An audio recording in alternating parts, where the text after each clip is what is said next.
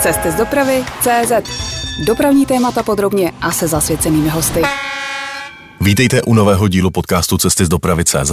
Dnes míříme na České dráhy. Já jsem Ondřej Kubala a mým dnešním hostem je generální ředitel Českých drah Michal Krapinec. Dobrý den, pane řediteli. Dobrý den i vám. Je to právě rok, co stojíte v čele Českých drah. Jaký ten rok byl? Byl to rok velmi rychlý, takhle rychlý rok nepamatuji. A byl to rok, kdy jsme hlavně se museli zaměřit na zajištění finančních zdrojů pro společnost. Protože jak asi i posluchači vědí, tak vlastně jaro roku 2022 bylo z hlediska toho financování velmi obtížné. Váš předchůdce Ivan Bednárik s oblibou říkal, že řídit české dráhy je sebevražedná mise. Co vy na to? Tak já s odstupem času uh, víc ten názor chápu, ale znovu opakuji, že sebevražedná mise to podle mě není. Kdyby byla, tak bych se na ní určitě nevypravil. A byl ten rok úspěšný pro české dráhy? Nebo byl tvrdý, těžký? Jaké, jaký byste mu dal přívlastek? Já věřím, že české dráhy v roce 2022 obstály. Pojďme ten dnešní rozhovor otevřít eh, tím, co teď řeší vaši zaměstnanci i v diskusích u nás na Zdopravy CZ. Úspěchy soukromých dopravců a ztráty výkonů pro české dráhy. Jenom v rychlosti, když to schrnu, tak rychlíkovou linku R9 z Prahy přes Vysočinu do Brna s odbočkou do Jihlavy bude provozovat RegioJet. Pantery linky P1 v Plzeňském kraji by měla převzít Arriva, vstoupila by tím do závazku i v elektrické trakci. No a v případě souboru několika linek na jihu Moravy, jako je Břeclav Znojmo, Hodonín, Zaječí a další, eh, oznámil Jihomoravský kraj záměr podepsat smlouvu s Arrivou, která už je doma i kousek vedle na regionálních tratích Zlínského kraje. Na druhou stranu v řadě dalších zakázek uspěly naopak české dráhy, o tom se zase tolik už nemluví, tak je to třeba příklad e, tratí Plzeňska a regionálních tratí Českého lesa, e, kde jste uhájili, anebo respektive obhájili provoz na regionálních tratích. Jak se vám tohle poslouchá? No, máte pravdu v jedné věci. My jsme vlastně v posledních dvou letech obhajovali značnou část výkonu. Jednalo se celkem vlastně o 15 smluv. Z těch 15 my jsme 6 ztratili a 9 obhájili. Kdybychom se měli bavit o těch posledních zmíněných vlastně jako relacích, o které jsme přišli, R9, Plzeňich a Jihomoravský kraj, tak jsme z nějakých 14 milionů lakových kilometrů 10 obhájili a 4 ztratili. E, pro představu posluchačů České dráhy ročně obhájí, obslouží zhruba 120 milionů vlakových kilometrů. To je vlastně jakoby uh-huh. celkový ten koláč, o kterým se tady bavíme a z toho jsme díky tady těm jakoby dílčím neúspěchům přišli o 4 miliony vlakových kilometrů, což se jedná z toho celkového objemu přibližně o 3%. A pro české dráhy se nejedná o nic zásadního, nicméně samozřejmě každá takováhle ztráta nás mrzí a my si zejména uvědomujeme, že ti nejvíce dotčení jsou zaměstnanci, kteří jsou tady s tím provozním souborem spojeni a právě to je ta skupina lidí, se kterými bychom chtěli ve velmi krátké době tu situaci intenzivně komunikovat.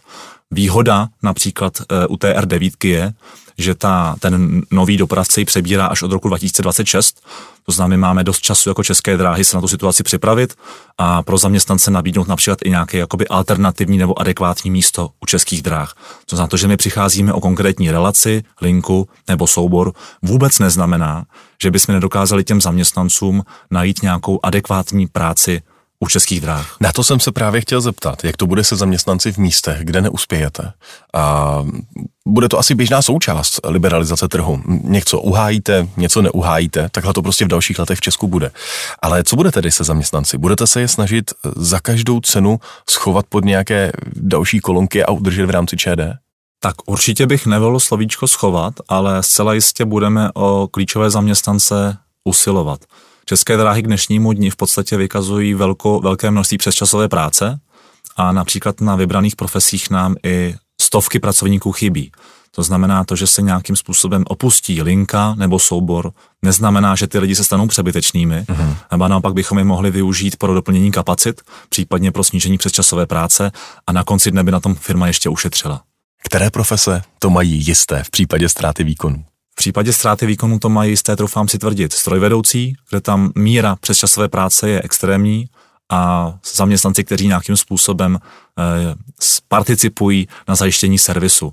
Pro vlastně údržby a opravy v českých drahách využíváme asi 2600 zaměstnanců a víme, že je tam prostor dalších 300 nabrat. To znamená, to jsou konkrétně dvě profese, kde my evidujeme, že je prostě pořád z českých drah hlad a nedaří se nám ty pozice dlouhodobě obsazovat i přes agresivní náborové kampaně. Když někde české dráhy ztratí tradiční výkony, tak je to vždycky velmi emotivní, v řadě případů třeba v internetových diskuzích až vyhrocené. Je to pro české dráhy průšvih? A nebo je tohle prostě potřeba brát, začít brát normálně? Já bych řekl, že je to prostě daň, kterou je potřeba zaplatit eh, za to, že tady ta liberalizace probíhá. Uh-huh. Liberalizace je něco, co si české dráhy nevybrali, ale jsou to pravidla hry, která my respektujeme. Je to evropský trend, kdy Česká republika je z jedných států, který, řekněme, budou liberalizovat nejrychlejším tempem a my uděláme maximum pro to, abychom se na to připravili. Ale abychom hmm. byli úplně fair, tak uh, těm lidem se člověk neúplně vždy zavděčí. Když české dráhy obhájí výkon, tak třeba ne všichni nám to přejí, a když ztratíme výkon, tak všichni nám to v podstatě nějakým způsobem předhazují. To znamená, kdybychom se měli řídit tím veřejným názorem, tak ani jedna z těch cest není správná. Máte nějakou predikci? Jaká část trhu by optimálně měla zůstat v rukou českých drah? Jestli si dobře pamatuju, tak v jednom z prvních rozhovorů před rokem, kdy jste se stal generálním ředitelem českých drah, tak jste mluvil zhruba o 80%. Ten cíl stále platí, my bychom se velmi rádi pohybovali v nějakém, řekněme, horizontu 2029, proč 29, to je vlastně jako den, kdy skončí většina těch dlouhodobých kontraktů desetiletých z roku 2019 a tam bychom rádi viděli české dráhy s tržním podílem mezi 75 a 80%. To i nadále platí. Vy jste zmínil, že Česká republika liberalizuje téměř nejrychleji ze střední Evropy. A to na druhou stranu ukazuje, že ty ostatní země víc ten vnitřní trh chrání pro toho svého v uvozovkách národního dopravce. Tak nejsme moc hujeři? Jak říkám, eh, asi mi nepřísluší tady to úplně hodnotit, nicméně je Jenom to realita. váš pocit, váš pohled na tu věc. Kdyby se liberalizace v prostředí České republiky zpomalila, českým drahám by to jistě poskytlo trošku prostoru na to se na ten trh připravit. A to byl záměr i toho v podstatě evropského legislativce, který říká a uvědomuje si, ty národní dopravci hmm. nejsou v tak dobrém stavu, hmm. jako mohou být třeba ty soukromníci nebo ty agresivní dravci, kteří nejsou zatíženi nějakou minulostí. A potom vysvětlím, co myslím tím zatížením minulosti a poskytuje v podstatě těm národům, těm, těm státům možnost do roku 2023, konkrétně do prosince, udělovat ty výkony na základě přímého zadání. A je to naprosto v souladu se zákonem i s evropskou legislativou. Pro nové kontrakty, zjednodušeně řečeno, které se budou vybírat po 24+, plus, už ta možnost neexistuje. A ta Evropa, ta legislativa v podstatě dala možnost těm jednotlivým státům udělit do prosince 23 až desetiletý kontrakt na základě přímého zadání a nehodnotit, jestli je to jako ekonomicky nejvhodnější varianta pro ten stát, ale právě tady to období hájení mělo sloužit pro ty národní dopravce, aby nějakým způsobem dorovnali síly s těmi konkurenty, kteří se na ten trh chystají. Vemte si, že české dráhy jsou v podstatě po maratonu a mají prošoupaný kecky, a proti nám tady stojí řada dravců prostě mm-hmm. s sportovním týmem, s realizačním týmem, fungulový tretry, připravený běžet nějaký jako sprint. A to není úplně jako porovnatelný. Tak jenom říkám, ten čas přiměřený, který nám byl dán, jsme ne ve všech vlastně ohledech využili. A analyzujete nějak příčiny uh, těch eh, rozstřelů nebo přímých zadání, které jdou za vašimi konkurenty, proč to pro vás nedopadlo? Ona třeba Arriva byla opravdu v vozovkách o párník levnější v případě Panterů v plzeňském kraji.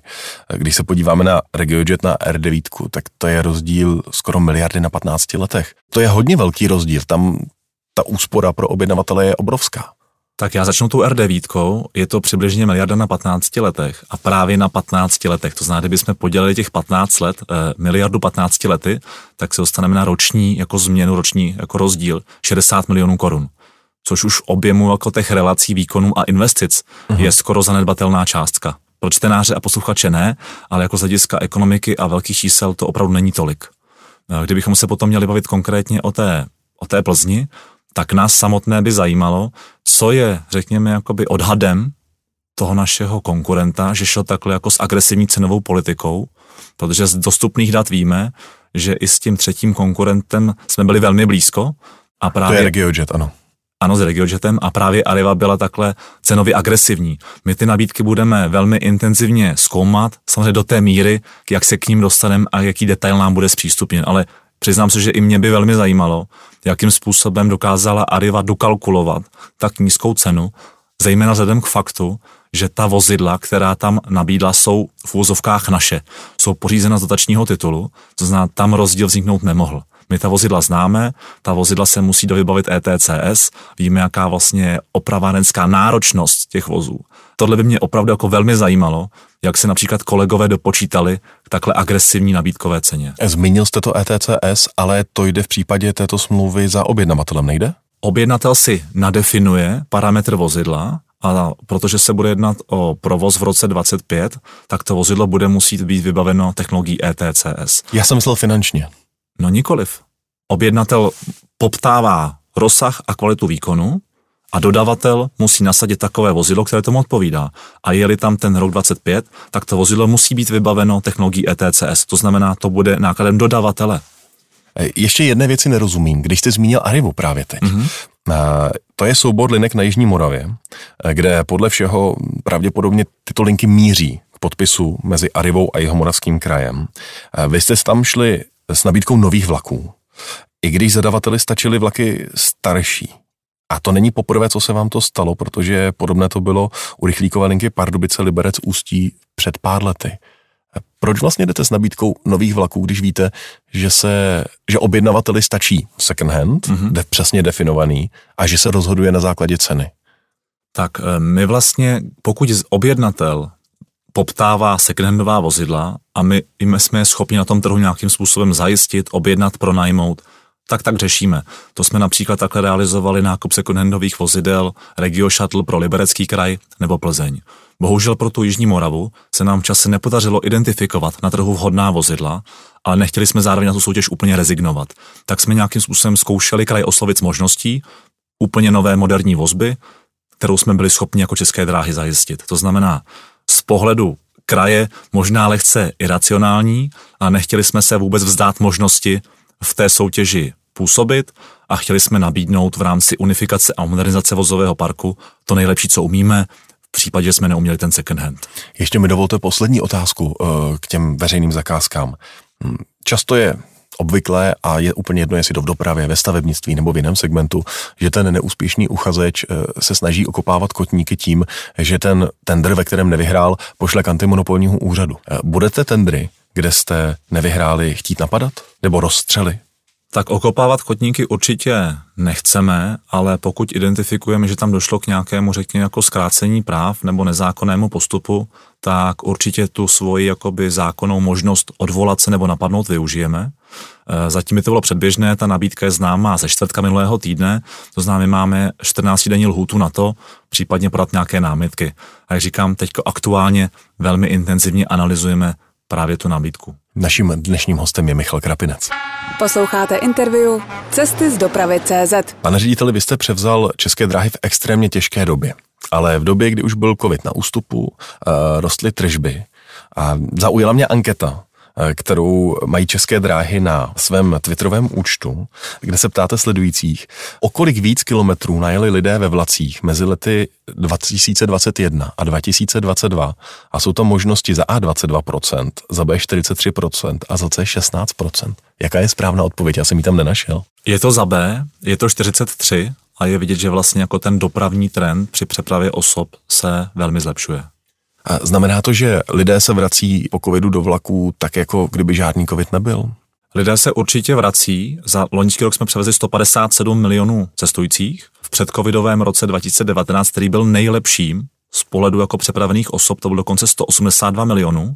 A my věříme, že se v horizontu jednoho, dvou let dostaneme právě na ta čísla předcovidová a tím trendem budeme růst dál. Co znamená, ano, lidé se vrací, a zároveň v tom vlaku stráví další čas. To znamená, kromě toho samotného počtu se navyšuje i ta přepravní vzdálenost. E, to by mě právě zajímalo, protože to číslo je možné uh, interpretovat dvěma způsoby. Buď více lidí jezdí krátké vzdálenosti, anebo menší množství lidí dojede dále. Uh, tak ten trend je spíš, že se pro, prodlužuje ta vzdálenost, na kterou cestující vezete? Je to kombinace. Jednak říkáme, že se nám vrací ty lidi zpátky do vlaku a jednak tím vlakem ujedou další vzdálenost. Takže je to kombinace a oba ty parametry se vyvíjí velmi dobře. Vy jste převzal České dráhy opravdu v ekonomicky těžké situaci a ve velmi těžké době. Um, už byste mi prozradil, uh, jak budou vypadat uh, předběžné hospodářské výsledky za loňský rok? Tak my jsme tady vázáni mlčenlivostí, jelikož České dráhy mají emitované dluhopisy na nejen evropském trhu a právě ty investoři jsou jedni z prvních, kteří by se měli dozvědět o tom, jak na tom České dráhy jsou. My můžeme jenom jakoby říct, že pro letošní rok, uh, to znamená pro rok 2020, pardon, za rok 2022 budeme zveřejňovat v dubnu 23. A ty výsledky, jak budeme zveřejňovat, budou oscilovat kolem nuly, případně lehké ztráty. To je proti miliardovým ztrátám v minulých letech velmi dobrý signál a velmi dobrý trend. Naopak ještě budeme pokračovat dál a pro střednědobý plán a podnikatelský plán roku 2023 bychom chtěli zamířit silně do černých čísel. A s tou uh, nulou teď uh, myslíte hospodářské výsledky na EBITDA nebo celkový hospodářský výsledek skupiny? Eh, bavíme se o výsledku EBT, to znamená, byl by to výsledek po finančním zhodnocení, ale před zdaněním. A jaká je predikce do dalších let? Jak jsem už avizoval, náš podnikatelský plán, který jsme představili akcionářům a dozorčí radě pro rok 2023, míří do černých čísel a jsou to vlastně na úrovni plus jednotky miliard korun, bez dalšího detailu a tento trend bude kopírovat i střednědobý podnikatelský plán na příštích pět let. Velmi vysoká inflace eh, není jenom problémem pro vás, co se týká nákupu eh, vlastně čehokoliv, ale zároveň je to velký problém pro vaše zaměstnance. Dostáváte se pod tlak zaměstnanců eh, na zvyšování mest? Protože inflace, která atakuje 20%, je pro zaměstnance obrovským problémem. My si to velmi dobře uvědomujeme a to je jeden z důvodů, proč jsme v podstatě zahájili kolektivní vyjednávání pro rok 23 už v polovině roku 22. A chtěli jsme dát těm zaměstnancům jistotu s předstihem a to se nám podařilo. My jsme zaměstnancům přidali 5,2% s účinností od 1.1.23. A zároveň můj osobní názor je ten, že zaměstnavatel tu není od toho, aby kompenzoval veškeré vlivy, které na sebe váže právě ta rostoucí inflace, ale i stát má řadu mechanismů a je využívá, jak těm zaměstnancům a občanům pomoci. Takže my rádi do toho přispějeme, ale nemyslím si, že právě zaměstnavatel měl být tím, kdo bude kompenzovat veškeré rostoucí náklady související vlastně s tím životem občanům. Rozumím. A to znamená, že eh, další otázka navyšování nebo vyjednávání o mzdách na českých drahách je otázka na letošní podzim. Letošní podzim nejpozději. My Předpokládáme, že tu debatu a diskuzi otevřeme opět už v letních měsících tak, abychom se vyhnuli nějakému, řekněme, podzimnímu sprintu a tlaku uzavřít tu kolektivní smlouvu do nějakého konkrétního dne. Eh, můj cíl je opět jednat o těch podmínkách, například už v letních měsících, a dojednat tak, abychom zase věděli s předstihem, co těm zaměstnancům můžeme nabídnout, co si ta firma může dovolit. Promiňte, vrátím se k té původní otázce. A jste pod tlakem zaměstnanců na růst mest vzhledem k tomu, co všichni prožíváme? Samozřejmě jsme, máme tady velmi, řekl bych, že zaměstnanci mají velmi silné odborové zastoupení, se kterými my pravidelně minimálně každý měsíc sedíme a intenzivně o těchto věcech jednáme. Takže tlak je velký, cítíme to a chtěl bych poděkovat našim odborovým partnerům, že jsou v této situaci velmi rozumní a budou k tomu v letních měsících racionálně přistupovat. To je vaše poděkování nebo vaše přání spíš? tak nějak oboje. Eh, když už mluvíme o penězích a o číslech, tak jaká je vaše představa o investicích v dalších letech? A může ji nějakým způsobem ta relativně eh, těžká ekonomická situace, ve které vedete české dráhy, proměnit nebo ohrozit? Tak eh, my máme investiční plán postaven tak, že bychom v příštích deseti letech byli schopni a připraveni proinvestovat částku až 100 miliard korun. Jedná se o velmi vysoké číslo, ale my věříme, že to reflektuje požadavky objednatelů právě na novou kvalitní vozbu. To znamená, je to, bavíme se o částce 100 miliard korun. To je ten investiční předpoklad. Druhá věc je eh, pohled cash flow, to mhm. znamená, mm-hmm. že na to někde musíte vzít. Já jsem se díval do poslední dostupné zprávy v, na, vašem, na vašem webu, jak se vyvíjí zadluženost skupiny České dráhy. A tam je docela zajímavý pohled, protože ta poslední zpráva je z července 2022 a hovoří o prvním pololetí loňského roku, eh, kde zásadně eh, vzrostly krátkodobé závazky. Za toho půl roku přibližně ze 4 na skoro 18 eh, miliardy korun. Mm-hmm. Když se podíváme na celou skupinu českých drah, tak dnes máte napůjčováno, nebo loni v pololetí jste měli napůjčováno přibližně 60 miliard korun, ale co je zajímavé, je to tempo růstu za půl roku ze 48 miliard na 60 miliard. Tak, máte pravdu. A pojďme jenom tady, já bych eh, tu diskuzi stočil k ČD akciové společnosti. Tohle byla celá skupina, ano. Tohle byla celá skupina, to znamená, to se jednalo o takzvaný konsolidovaný dluh, kdy jako druhou největší jakoby část dluhu nese ČD Cargo, ale ČD Cargo si je schopno ten svůj dluh v podstatě jakoby obsloužit a věříme, že v čase i splatit. A kdybychom se bavili pouze o číslech zadlužení ČDAS jako takových, tak se bavíme o částce 52 miliardy korun, uh-huh. což vlastně bylo číslo, které svítilo v těch výkazech v polovině loňského roku, jak jste zmínil. A to číslo se výrazně do dnešního dne nezměnilo. E, proč se nezměnilo? My jsme sice nějakým způsobem na podzim, a to možná posluchačům je známá věc, e, emitovali zelený dluhopis ESG uh-huh. v cenovém objemu 500 milionů euro, Nicméně ten sloužil na překlenutí právě úvěrových linek, které už byly v červnu čerpány. A to byly vlastně jako krátké linky na zajištění jakoby kešové pozice. To znamená, my tady v tom dnešnímu dni držíme těch 52 miliard korun. A jaký je další plán? Jak chcete pracovat se zadlužením české, českých drah, aby to bylo ještě bezpečné? Tak, eh, zadlužení českých drah podle našich projekcí ještě chvilku poroste do bodu zlomu, kdy vlastně ta křivka zadlužení se narovná, sploští a začne se snižovat. Eh, ten problém není ani tak absolutní výše dluhu, jako finanční výkonnost společnosti, kdy i naše ratingová agentura Moody's, která nějakým způsobem se na tu společnost dívá a dává i takzvané kreditní vysvědčení, to si představme zjednodušeně, jestli je ten subjekt důvěryhodným z pohledu budoucího splácení svých závazků věřitelům, tak ta agentura říká, že ten poměr mezi dluhem a výsledkem hospodaření té firmy konkrétně ukazatelem EBITDA, by měl oscilovat kolem 6. A bude-li oscilovat kolem 6, tak by ta firma mohla být spravedlivě zařazena eh, v investičním pásmu. No, to je to pásmo, kteří ty investoři používají jako bezpečný přístav pro své peníze. To znamená, pokud bude přímá úměra mezi ekonomickou výkonností firmy a růstem dluhu, tak je to v pořádku, protože držíme ten, držíme ten poměrový ukazatel. A další vlastně nezbytná věc, aby samozřejmě společnost byla schopna ten dluh obsluhovat. A to se tady věřím děje a přesně v této jakoby logice my ten plán sestavujeme a ty investice hlídáme. A to bezpečné procento pro mě jako lajka je někde kolem tedy, nebo ta bezpečná částka je kolem 75 miliard? Kdybychom se bavili o konkrétním čísle z hlediska investičního apetitu, tak bychom se bavili o nějakých 70 miliardách korunách, ale je to nutno podloženo tím ekonomickým vývojem. To znamená, nebude-li takový ekonomický vývoj, nebo například neobhájíme nebo nevyhrajeme konkrétní výkony, tak samozřejmě ta dluhová potřeba bude nižší. To znamená, když se budeme bavit konkrétně teďka o lince R9, tak tam jsme počítali, že bychom nasazovali právě jakoby nová vozidla. Na R9 jich bylo alokováno 14 kusů vysokorychlostních vlastně jako souprav 200 km za hodinu a tím, že tu linku nebudeme od roku 26 nějakým způsobem jezdit, tak nebudeme pořizovat ani těch konkrétních 14 kusů. Je zase to, o co ta investice spadne, to znamená, nescháníme na to jako externí financování. Michal Krapinec, generální ředitel Českých drah, je dnes naším hostem. Posloucháte interview Cesty z dopravy CZ. Pojďme mluvit také o tom, co budete jezdit a co chcete jezdit, pane řediteli. Mluvili jsme o investicích, vy jste zmínil číslo, které je obrovské, 100 miliard korun.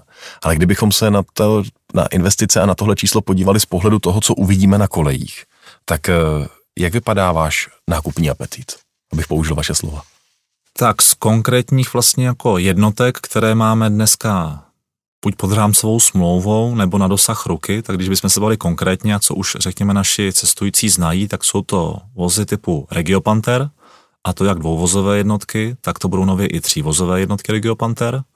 Potom tu máme velkou rámcovou smlouvu se společností PESA, to jsou naopak motorové vozy řady 847, těch máme teď na rámcové smlouvě 76 a dále se budeme bavit o i nových technologiích, Konkrétně máme otevřené výběrové řízení na pořízení 15 kusů bateriových vozů pro Moravskoslezský kraj. To znamená, máme tam i tady to alternativní vozidlo se v tom objevuje. A z hlediska dálkové dopravy bychom velmi rádi posílili a v nejkratším možném čase nasadili naše comfortjety. Comfortjet je jakýsi, řekněme, nástupce soupravy Railjet a to se bude jednat o 20 devítívozových souprav, to znamená celkem 180 nových vysokorychlostních vozů, které jsou schopny jet 210 km za hodinu a k tomu bude partnerem lokomotivy z řady a výrobce Siemens Vectron rovněž s rychlostí na 230 km za hodinu. Říkal jste velmi brzy. Jaký je pracovní termín? Pracovní termín pro Comfortjety byl původně rok 2025+, plus, jelikož ta jednotka je relativně složitá na schvalování a to z důvodu, že je na konci osazen řídící vůz a bystrovůz. To trvá to schvalování vždycky nejdéle. My jsme se s výrobcem dohodli, eh, že bychom zkrátili tu lhůtu tak, aby nám začali předávat ty vozy už v roce 2024, to znamená s předstihem minimálně jednoho roku, s tím, že ten řídící vůz by se doschvaloval v čase. To znamená, my bychom tu dodávku trošku rozdělili, abychom těm cestujícím ten komfort zajistili dříve. Takže na Convergety se naši cestující mohou těšit už v průběhu roku 2024. Vy jste před malou chvílí zmínil bateriové jednotky pro Moravskoslezský kraj, které mm-hmm. začínáte soutěžit. Proč zrovna pro Moravskoslezský kraj? Čím to, že tamní objednavatel o ně má takový zájem? Ten kraj obecně vykazuje znaky takového progresivního regionu, dokonce tam je vytvořen klaster, říkají si Moravskoslezské vodíkové údolí, e, spolupracujícími subjekty je celá řada univerzit, technologických partnerů a může to být z mého pohledu i tím, že ten region historicky byl právě třeba jako zasažen e, různými faktory, které znečišťovaly to ovzduší a okolí, ať sedná těžba nebo další vlivy a právě to je ten trend, který kraj nastolil a my jsme rádi, že můžeme být tím partnerem, který ty věci posouvá dopředu. A to je těch 15 jednotek, eh, Říkám ano, to dobře. Přesně tak. A potom jsou tady čtyři jednotky, mm-hmm. kolem kterých je relativně horko i ve vaší dozorčí radě, protože to jsou eh, jednotky BEMu, které v tento okamžik chcete v podstatě přestavět eh, ze své rámcové smlouvy, kterou máte na klasické Pantery, jenom je chcete doplnit o baterie. A to je předmětem sporu eh, s jedním z členů dozorčí rady, a to Petrem Šlégrem, který má právní posudek na to, že jste vlastně trošičku jako obešli soutěž, když eh, bateriovou jednotku dáváte dohromady z jednotek, které jste objednali za úplně jiným účelem. Jak to je? Tak pokusím se to posluchačům maximálně jako zjednodušit. Eh, České dráhy v, roku, v roce 2019 řádně vysoutěžili tender na dodávku 50 EMU jednotek z dílny Škoda Transportation a Škoda Vagonka. To byl vlastně jako kontrakt na 50 jednotek, který měl přibližnou hodnotu přes 5 miliard korun. V průběhu času roku 2021 a 2022 eh, vznesl kraj požadavek Moravskosleský na úpravu vozby ve svém regionu tak, aby mohl část jedné relace obsloužit patriovou jednotkou. Výhoda pro kraj a pro cestující spočívá v tom, že dnes musí cestující přestupovat ze závislé na nezávislou trakci a ta baterie by zvládla oboje. Jelikož jeli tam trolej, tak ten vlak pojede normálně jakoby sběračem pod trolejí a jakmile tam nebude trolej, tak schodí trolej a jednat na baterii. To znamená, dnes by musel přestupovat na motorový vůz a tady to bateriové řešení právě umožňuje tomu cestujícímu zvýšit komfort jízdy a nepřesedat. Navíc přirozeně tím, že se jedná o bateriové řešení, tak to má i emisní pozitivní dopad do, do kraje a do životního prostředí obecně. A k čemu vlastně, kde jsme měli určité názorové neschody, které, věřím, byly rozptýleny, bylo, zda mohly české dráhy eh, z toho velkého objemu těch vozů, z těch 50, čtyři dovybavit nad rámec původní zakázky právě technologií baterek. Takže my říkáme, de facto se jedná o identické vozidlo, které nad rámec standardní jako zástavby je vybaveno těmi bateriemi. Čemu fakticky musí dojít, tak jelikož ty baterie se dávají na střechu a jsou vlastně jako velmi, jejich hmotnost není zanedbatelná, tak se musí malinko upravit rám skříň toho vozu, aby to vydržel. A potom se musí u těch jednotek udělat malinký zásah do řídící jednotky a teď mě prosím neberte úplně za slovo, jelikož ten vlak bude schopen při jízdě z kopce rekuperovat právě do baterky, dnes rekuperuje trošku vrací do troleje. Znamená, to jsou nějaké dvě zásadní jako věci technologických úprav, které se musí stát, ale podstata té jednotky se nemění. Z těch 50 se čtyři dovybaví baterkou, ta se dá na střechu a hotovo. Zeptám se tedy zjednodušeně, postupovali jste fér vůči ostatním výrobcům, eh, kteří by mohli mít teoreticky zájem vám bateriová vozidla i v případě těchto čtyřech jednotek nabídnout? My věříme, že jsme postupovali fér a postupovali jsme v zákonných mezích. Tento postup jsme si nechali jako akciová společnost ve svých korporátních orgánech schválit. Ty souhlasy uděleny byly. Byť, jak jste zmínil, bylo tam i jedno jakoby odlišné stanovisko právě pana Šlégra ale je potřeba říct, že ne vždy ta dozorčí rada hlasuje jednotně a je svaté právo konkrétního člověka vyjádřit svůj odchylný názor, případně s tou věcí nesouhlasit. Proto je to kolektivní orgán, který rozhoduje valnou většinou všech svých členů. A když už mluvíme o bateriích, tak bych se rád zastavil u vodíku. Budete mít chuť experimentovat s vodíkem, nebo otevíráte tohle téma už některým sobědnavatelům? Tak, my to téma diskutujeme zase velmi intenzivně, dokonce jsme byli partnerem pro společnost Alstom, která představila v loňském roce na své vodíkové roučou jednotku E-Lind a věřím, že řada objednatelů přestala po té prezentaci mít pochyby a obavy z toho, že ta technologie tady může mít budoucnost. Nicméně ten eh, rozdíl proti konkrétně třeba těm bateriovým vozidlům je ten, že je to velmi náročné na výstavbu infrastruktury, a chybí nám i značná míra zkušenosti, jak se konkrétně ten vlak vůz bude chovat, jakým způsobem se bude například udržovat, bude mít určitě i na úplně bezpečnostní parametry ta údržbová hala zázemí pro ten vlak. To znamená, z hlediska výstavby infrastruktury je ten vodík ještě pro nás daleko za horizontem a ta baterka relativně blízko. Pro posluchače ten zásadní rozdíl mezi tím bateriovým vlakem a vodíkovým je zejména ta dojezdová vzdálenost. Na tu baterku my jsme schopni urazit dneska nějakých 60 až 80 kilometrů, když to ten vodík bude mít ty dojezdy několikanásobně vyšší. To je ta hlavní výhoda toho vodíkového vlaku. No a řešíte už nějaký konkrétní projekt vodíkový s některým z konkrétních objednavatelů? Nebo je to opravdu daleko za horizontem? Ne, jsme součástí pracovních skupin, založili jsme iniciativu Zelená železnice, ale řekl bych, že tady jsme na začátku té dlouhé cesty. Teď mluvíme o tom, co bude, jak to bude voňavé, zelené, krásné. A já se v té situaci ale nemůžu nezeptat na ty aktuální problémy, které máte právě s vozy. Na vozovou krizi, nebo možná přeženu to, když řeknu vozová krize? Krize je, je to, je to termín, který by se mohlo skoro nabízet, jo. Prostě velký problém, který nespadl úplně z nebe, váže na sebe ta ukrajinská, ukrajinsko-ruská krize, kdy i řada výrobců měla své výrobní závody prostě na území Ruska, eh, kdy řada dodavatelů využívala rudu nebo nějaké komponenty z těchto jako postižených území a k tomu přetrhání dodavatelských řetězců přirozeně došlo.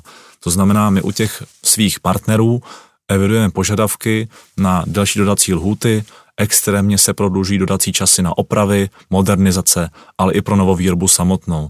To znamená, my věříme, že ty vozy budou, o tom není pochyb, nicméně musí se dohnat ta časová ztráta, která byla způsobena právě tím konfliktem na východě od nás. Jestli jsem pozorně četl jeden, jedno z vydání vašich, vašeho časopisu Železničář, tak tam jste vysvětlovali, že problém je v tom, že vy odezdáváte podle plánu vozy do dílen a oni se vám nevrací. Je to přesně tak, kdybychom mohli být úplně konkrétní a tam, no buďte, asi, prosím. tam asi míří nejvíc dotazů nebo nejvíc stížností právě z sociálních sítí, tak máme velký problém s našimi restauračními vozy.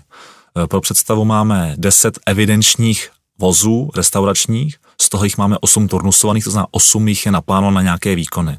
Máme vysoutěženého partnera podle zákona o zadávání zakázek, který nám má dělat modernizace právě mhm. restauračních vozů. Jedná se o společnost Jos Frůdky. A ty vozy už měly být dávno zpátky u nás na provozu, nicméně tři vozy tam jsou po lhůtě, která byla určena a zasmluvněna k jejich vrácení. Jeden vůz tam je dokonce o 240 dní déle, než podle smlouvy tam měl být, další tam je o 90 a třetí aktuálně o 8.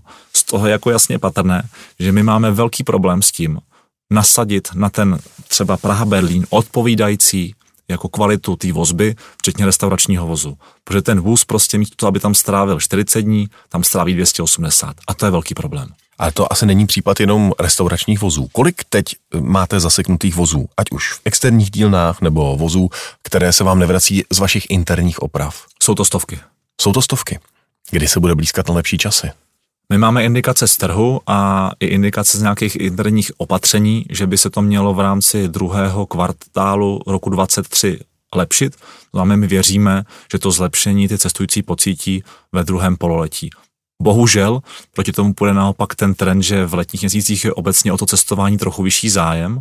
To znamená, může se stát, že tam i provozní komplikace trvat budou, ale to bude zase podpořeno tím zvýšeným zájmem o to cestování. Ale od druhého kvartálu věřím, že ta situace bude výrazně lepší. Co pro to můžete udělat?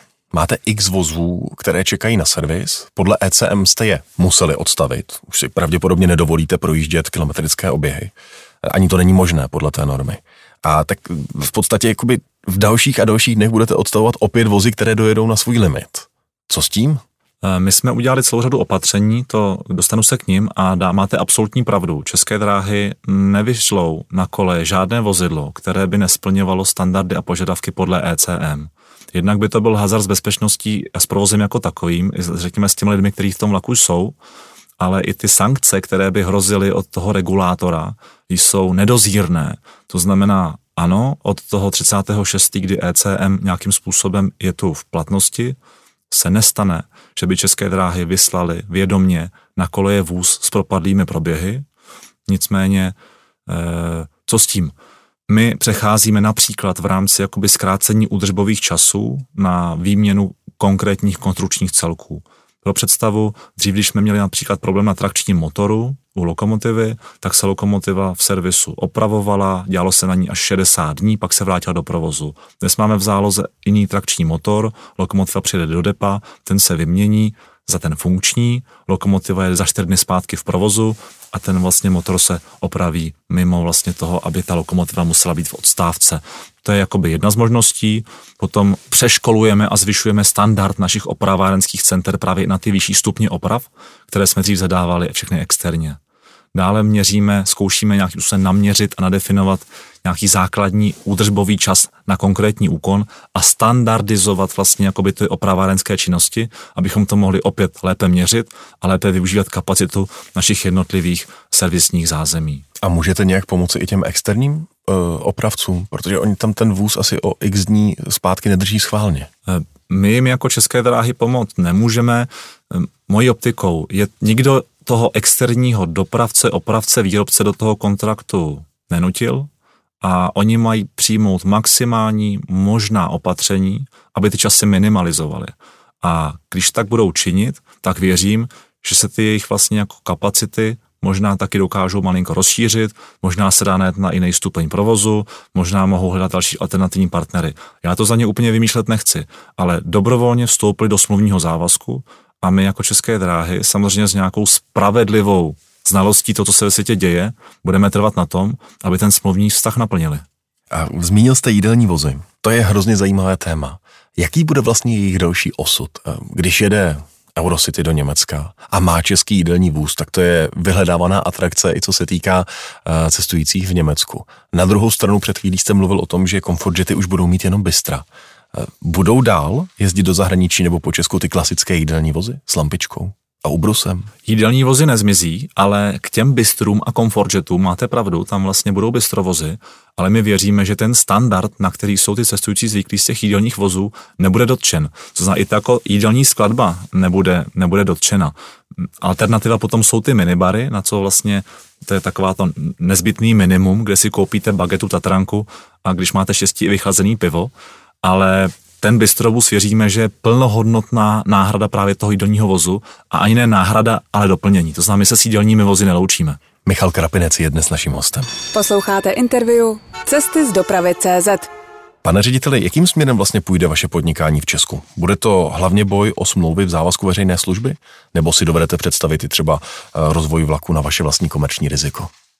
Tak u toho, u toho chvaku na komerční riziko zatím vlastně jako vyevidujeme tu eh, jednu z mála relací, kde to ekonomicky obhajitelné je, a to je právě Praha-Ostrava. Je to i pro české dráhy ekonomicky obhajitelné na, to, na této relaci?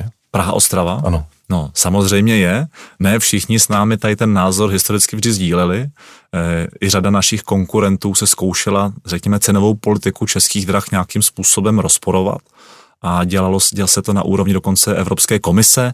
Měli jsme tady vedenou kauzu, posluchačům jistě známá, Falcon, táhla se s námi řadu let, ekonomicky i právně české dráhy, řeknu, opravdu vyčerpávala, nicméně pravda se ukázala a Evropská komise v loni upustila udělal vlastně dismiss the case, to znamená říká, není tam podstata, české dráhy se ničeho špatného na té relaci nedopustily a cenová politika, kterou tam těm zákazníkům nabízejí, je naprosto v souladu s evropskými i národními pravidly. A ať se vrátím k té otázce tady těch eh, výkonů na vlastní komerční riziko, Praha Ostrava a tím to končí? Praha Ostrava zatím zůstává, Analyzujeme i další možnosti, ale to je předmětem našeho obchodního tajemství. Neradi bychom konkurenty nabádali. Oni jsou rychlí, že?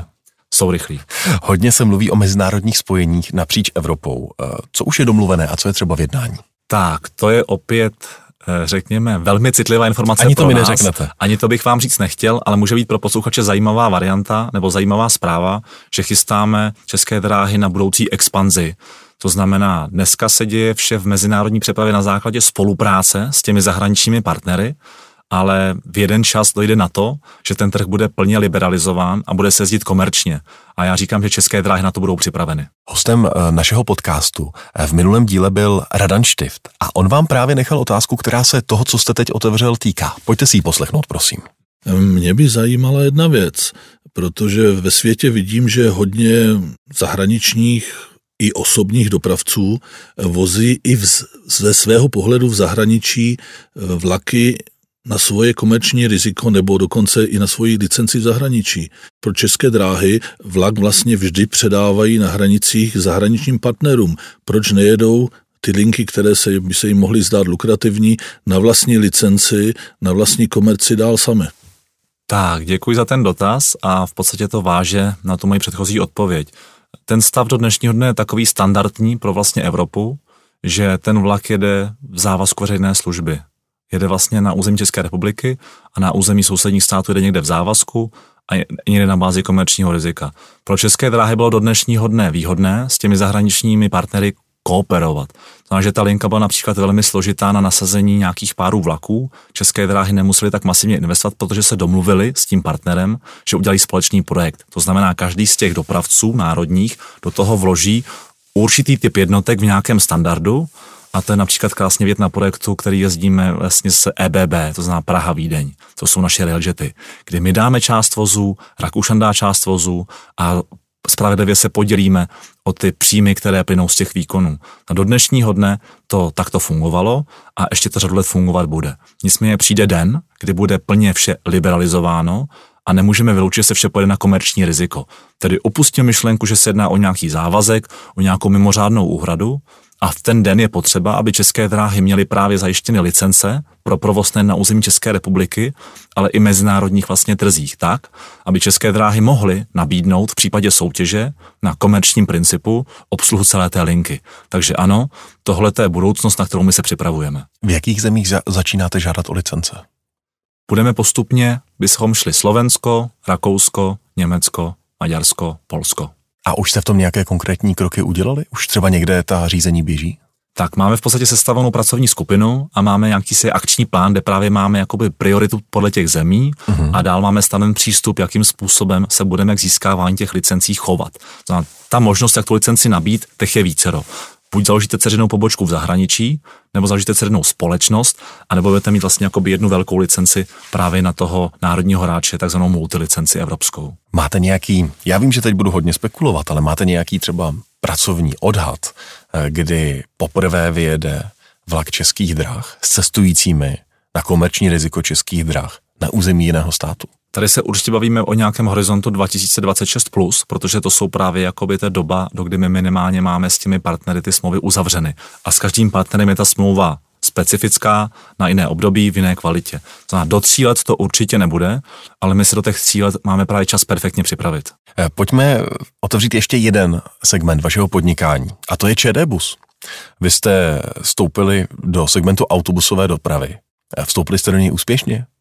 My věříme, že ano. Je potřeba říct, že my tu autobusovou dopravu používáme primárně pro zajištění náhradní autobusové dopravy. Autobusová doprava, ta náhradní, pro nás byla eh, komplikovaná z hlediska toho, že jsme neměli vlastní autobusovou flotilu, která by to mohla zajistit. Mm-hmm. A ten trh autobusových dopravců je, jak to říct, byl velmi organizovaný to znamená, ne vždy jsme byli přesvědčeni o tom, že nám byla nabídnuta nejlepší možná cena za ten konkrétní výkon. Prostě soutěžit náhradní autobusovou dopravu se začalo prodražovat až do té míry, že bylo výhodnější si založit vlastního autobusového dopravce, nebo ve vašem případě koupit toho prvního. V podstatě je to tak, ale ten hlavní důvod byl, abychom mohli eh, do těch konkrétních třeba regionů, kde byl problém s tím, že jsme si mysleli, že nám není nabízena úplně jakoby férová a odpovídající cena, dát jakýsi svůj vlastní benchmark a mít možnost odjet sami. A on samozřejmě jakoby ta, ten autobusový dopravce se chová jinak i cenově, když ví, že to můžete zadat de facto i své dceři, než když si je vědom toho, že je na vás absolutně závislý. Takže, Takže cenový tlak na konkurenty. Ani ne na konkurenty, spíš na ty poskytovatele. Myslím ty autobusové v tomto případě. Je to vlastně tlak na to, aby si ti autobusoví dopravci uvědomili, že je i jiná varianta, než to všechno zadávat vlastně externě jim. A jaký je plán s ČD busem? Bude růst? Bude se rozšiřovat do dalších částí České republiky? ČD bus bude určitě růst. My jsme vlastně začali na Jižní Moravě. Eh, letos otevíráme pobočku v Královicích u Plzně, což je právě jako regionálně výhodné, jelikož to má potenciál obsloužit zase sousední kraje ale kdybychom se bavili, jak moc poroste, tak bychom chtěli zdvojnásobit přibližně ten eh, autobusový park. K dnešnímu dní máme autobusů 80. My si myslíme a věříme, že bychom jich bez problémů v rozsahu té náhradní autobusové dopravy 160 uživili. Takže expanze určitě ano. A chcete jít cestou uh akvizic, to znamená, že se rozhlížíte potom, jestli by nějaký dopravce nebyl k nakoupení, anebo spíš už máte základnu, kterou chcete rozšiřovat pod tím současným dopravcem? My věříme, že základnu máme stabilní a máme tam jako velmi kvalitní management, který samozřejmě jako každou tou příležitost na trhu dvakrát otestuje. Nicméně pokud by nás poslouchal například nějaký jako majitel autobusové dopravy, Může se přihlásit. tak určitě ať se nám vozve a my s ním velmi rádi nějakou stahotvornou nabídku vytvoříme.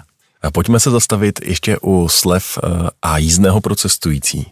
Jak dnes vlastně vypadá cenotvorba českých drah? Tak my v českých drahách máme základní eh, vnitrostátní tarif, a od toho se vlastně odvíjí vše ostatní. To znamená, naši cestující si můžou zakoupit tu základní, nejméně výhodnou jízdenku, té říkáme flexi jízdenka, a ta není ani vázaná na konkrétní spoj.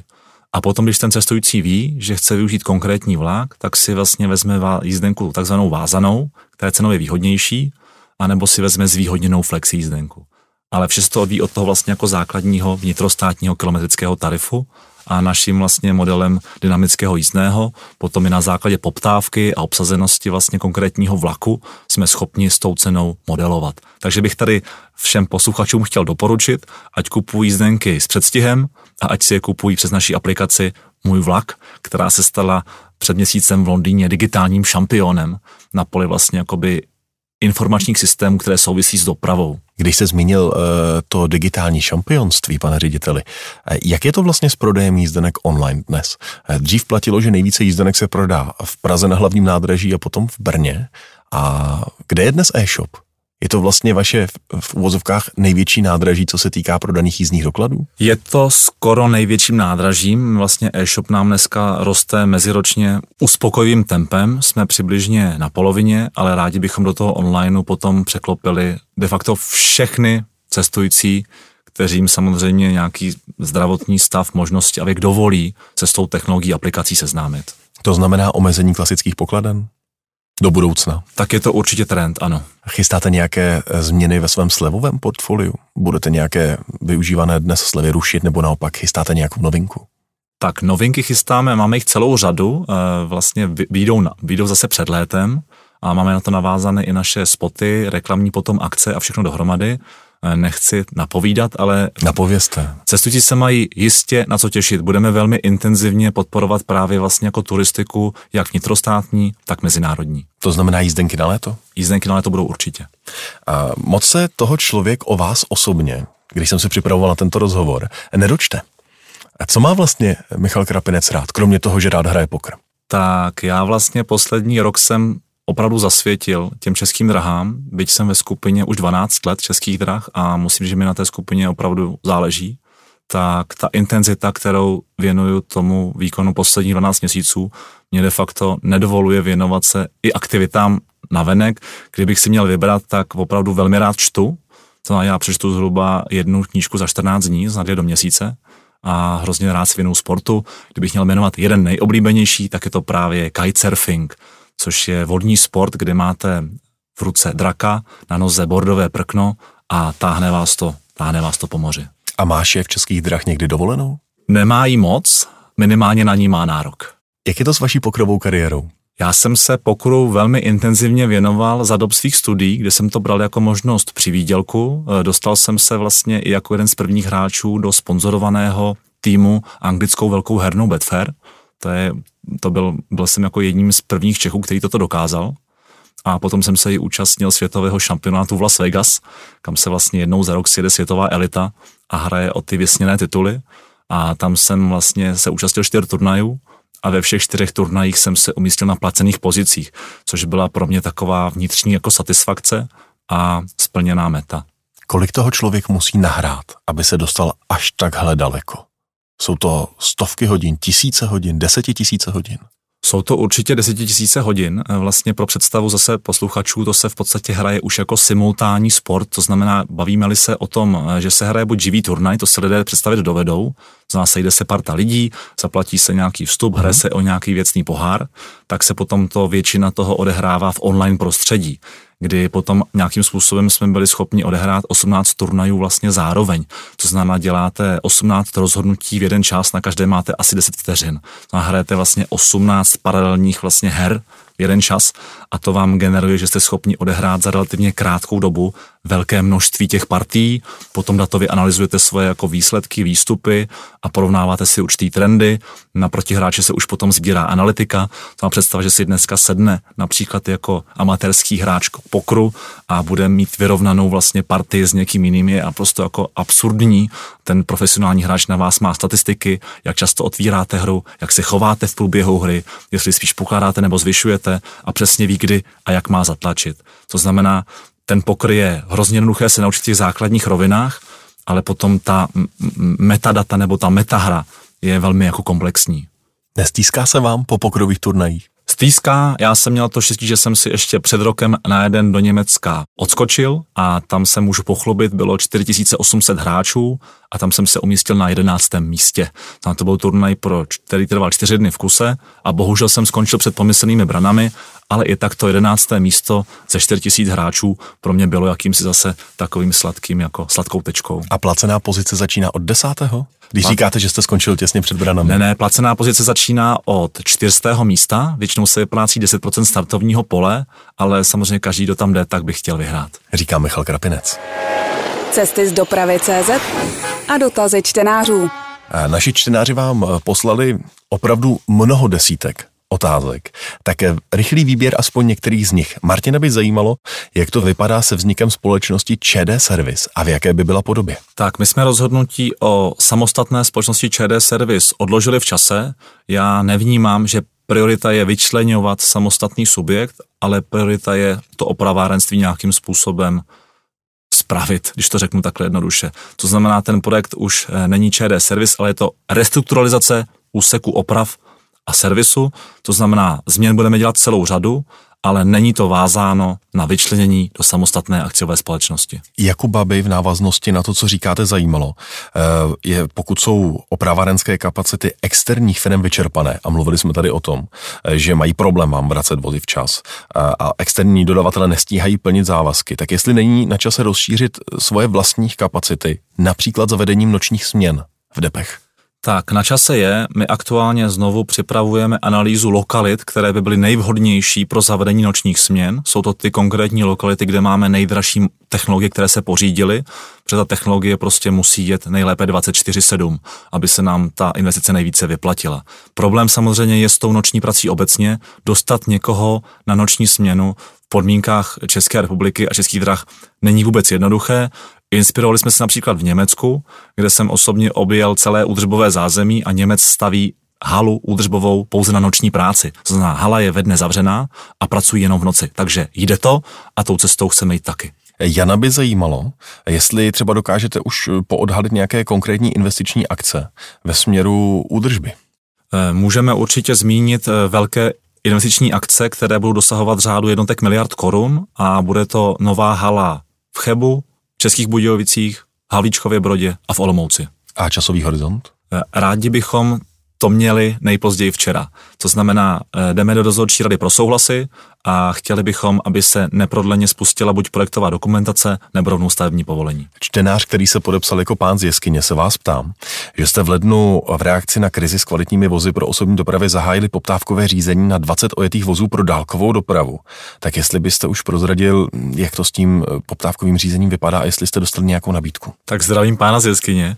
Eh, my jsme to poptávka řízení opravdu otevřeli, eh, nabídky už máme, nebudu zmiňovat odkud, protože by zase to mohlo nahrát konkurenci, jakým směrem se koukat, ale věříme, že ty vozy podle předpokladu dodány budou. Kdy? Věříme, že to bude v průběhu podzimu letošního roku nebo nejpozději příští rok. Eh, Tomáš Záruba eh, míří k tématu jízdenek v aplikaci. Kdy bude co by limit, ptá se, pro nákup jízdenky konečně zohledněn nejenom pravidelný čas odjezdu vlaku, ale také aktuální spoždění. Ideálně s nějakou um, takovou rezervou 1 až 2 minuty na téma doběhnu a rychle koupím, protože dnes uh, nelze koupit jízdenku na vlak, který díky spoždění uh, cestující neplánovaně stihne. Tak, jak říkám, naše aplikace je digitální šampion, ale co by to bylo za šampiona, kdyby usla na Vavřínech, my ji neustále vylepšujeme a slibujeme cestujícím, že už v průběhu letošního roku si budou moct koupit jízdenku i na spožděný vlak. To znamená, aplikace, jakmile zaregistruje, že ten vlak je spožděný, tak umožní cestujícímu před tím odjezdem tu jízdenku zakoupit. Co naopak úplně nechystáme, je umožňovat koupit jízdenku po odjezdu vlaku. A proč? Ne všichni cestující jsou poctiví, což je bohužel pravda, a mohlo by se nám stát, že ten cestující bude prostě v aplikaci Můj vlak sedět ve vlaku a čekat, zdali přijde revizor nebo nikoliv, aby následně ten jízdní doklad zakoupil. Ostatně toto nenabízí mm. ani žádný jiný evropský dopravce. Ale nabízet jízdenky na spožděné vlaky budeme a v aplikaci bude možno si je zakoupit. Počítejte s tím v druhé polovině letošního roku. Chystáme se na to. Čtenář, který se podepsal jako Courek Mourek, se ptá, kdy začnete vymáhat škody v řádech milionů po sprejerech, protože jsou podle něj tak velké, že už je to na trestní oznámení.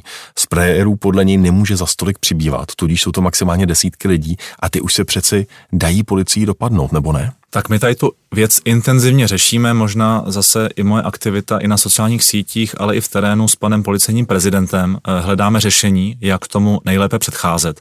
Je to na trestní oznámení? Zcela určitě, podali jsme, podali jsme jich mnoho. Problém samozřejmě je s těmi pachateli a jak je dopadnout. Eh, problém Karlova mostu byl, že to bylo na jednom místě, Karlov most se zítka kdy někam posune a taky tam jako je celá řada nějakých jako kamerových zařízení. My zařízení kamerový systémy vybavujeme, naše haly, odlehlá kolejiště, všude to dnes ještě nemáme a navíc ta rozloha republiky je obrovská. Ale každý jednotlivý případ řešíme, trestní oznámení dáváme. Problém malinko je, že ten trestní zákonník, jak je postaven, eh, řekněme, ta sankce za ten přečin, případně zločin dosáhne toho určitého rozsahu, toho pachatele bohužel nevždy odradí. To znamená, věřte, že to intenzivně řešíme i s panem Boreckým ze Středočeského kraje, testujeme nanonástřiky, budeme vybavovat vlastně jednotky kamerovým systémem, budeme vybavovat naše ostrahu i eh, řek, psy to znamená ten psovod, ten pes je jako velmi senzitivní právě na takové chemické prvky. Věříme, že ta kombinace i s nějakou chytrou technologií ostrahy, což může být třeba i dron, pomůže právě k tomu, abychom ty pachatele včas a řádně dopadli. E, Jan se vás v té souvislosti ptá, jestli se do vlaků City Elephant doplní vnitřní a venkovní kamerový systém tak, aby se eliminovalo poškozování jednotek. Nutno říct, že pražské jednotky City Elephant jsou neuvěřitelně potegované uvnitř některé. Je to tak, uvnitř i venku a odpovím stručně, doplní eh, jednotky City Elephant projdou zástavbou ETCS a při té příležitosti bychom je rádi vybavili právě i kamerovým systémem. Eh, Miroslav se vás ptá eh, v souvislosti s Comfortjety, o kterých jsme mluvili, že pokud budou jezdit na trati Vídeň Grác, Praha Vídeň Grác, tak co se stane se značkou Railjet a s těmito soupravami? Tak, značka Railjet zůstane, ta, s nám, ta, ta nikam nezmizí. My říkáme, že Comfortjet jsou jakýmsi nástupcem. A jelikož čekáme na těch trasách velké vytížení, tak právě Comfortjet by jezdil v ty hlavní časy a hlavní úseky a ten Railjet by své by své mladší kolegy doplňoval právě třeba v nějakých sedlech, kdy ten zájem o to cestování nebude tak velký, nebo obsloužil nějaké koncové rameno. Takže bude se jednat o systém, který se navzájem doplní. A ještě otázka Tomáše na závěr. A toho by zajímalo, jak to bude s motorovými jednotkami pro Kladensko a zda někdy dojde k obměně regionov. E, dříve tedy ještě než e, bude elektrizovaná Buštěhradská dráha. Tak tady pana Tomáše asi lehce zklamu, protože tím, že ten koridor bude procházet v příštích letech velkou modernizací, je to právě ta spojka uvažovaná a řekl bych, že tady vytoužená, která má spojit Prahu a letiště, tak tam bude probíhat velká modernizace a změnětá infrastruktury. To znamená, to, čím se tam cestující příští roky svezou, bude nejčastěji bohužel náhradní autobusová doprava, ale uděláme maximum pro to, aby případně ty autobusy, které tam budeme nasazovat, splňovaly nejvyšší standard kvality. A jakmile bude ta infrastruktura dokončena, tak věřím, že s objednatelem najdeme takové řešení, které bude uspokovat i toho nejnáročnějšího cestovatele. Tak dost možná to budou vaše autobusy. Věříme, že budou. Pane řediteli, vy jste generálním ředitelem a máte ve svých rukách budoucnost a další osud českých drah. Tak co z toho, o čem jednáte, nebo co právě teď domlouváte, co máte ve svých rukách, posune české dráhy v dalších letech nejvíc dopředu? Na co se těšíte? Je to zcela jistě nasazení právě těch moderních vozů, protože to je to, co si ty český vlastně jako cestující zaslouží. A já věřím, že když bude tady kvalitní vozba, tak se může nějakým způsobem vyvíjet i ta cena, kterou ten cestující bude ochoten za to zaplatit. Pro představu, my dneska máme úplně jako základní cenovku, bez akčního jízdného, 2 koruny za kilometr. V Maďarsku se platí 3 koruny za kilometr, v Rakousku 5, v Německu 6, ve Švýcarsku 10. Já věřím, že když nabídneme západní služby, tak můžeme přilákat do těch vlaků značně vyšší počet cestujících, kteří budou i ochotni zaplatit trošku víc peněz za tu službu jako takovou a to potom bude mít samozřejmě jakoby neskutečný dopad do toho cestování vlakem obecně. Michal Krapinec byl dnes naším hostem. Moc díky, že jste přišel za našimi posluchači. Děkuji za pozvání. Cesty z dopravy CZ. Dopravní témata podrobně a se zasvěcenými hosty.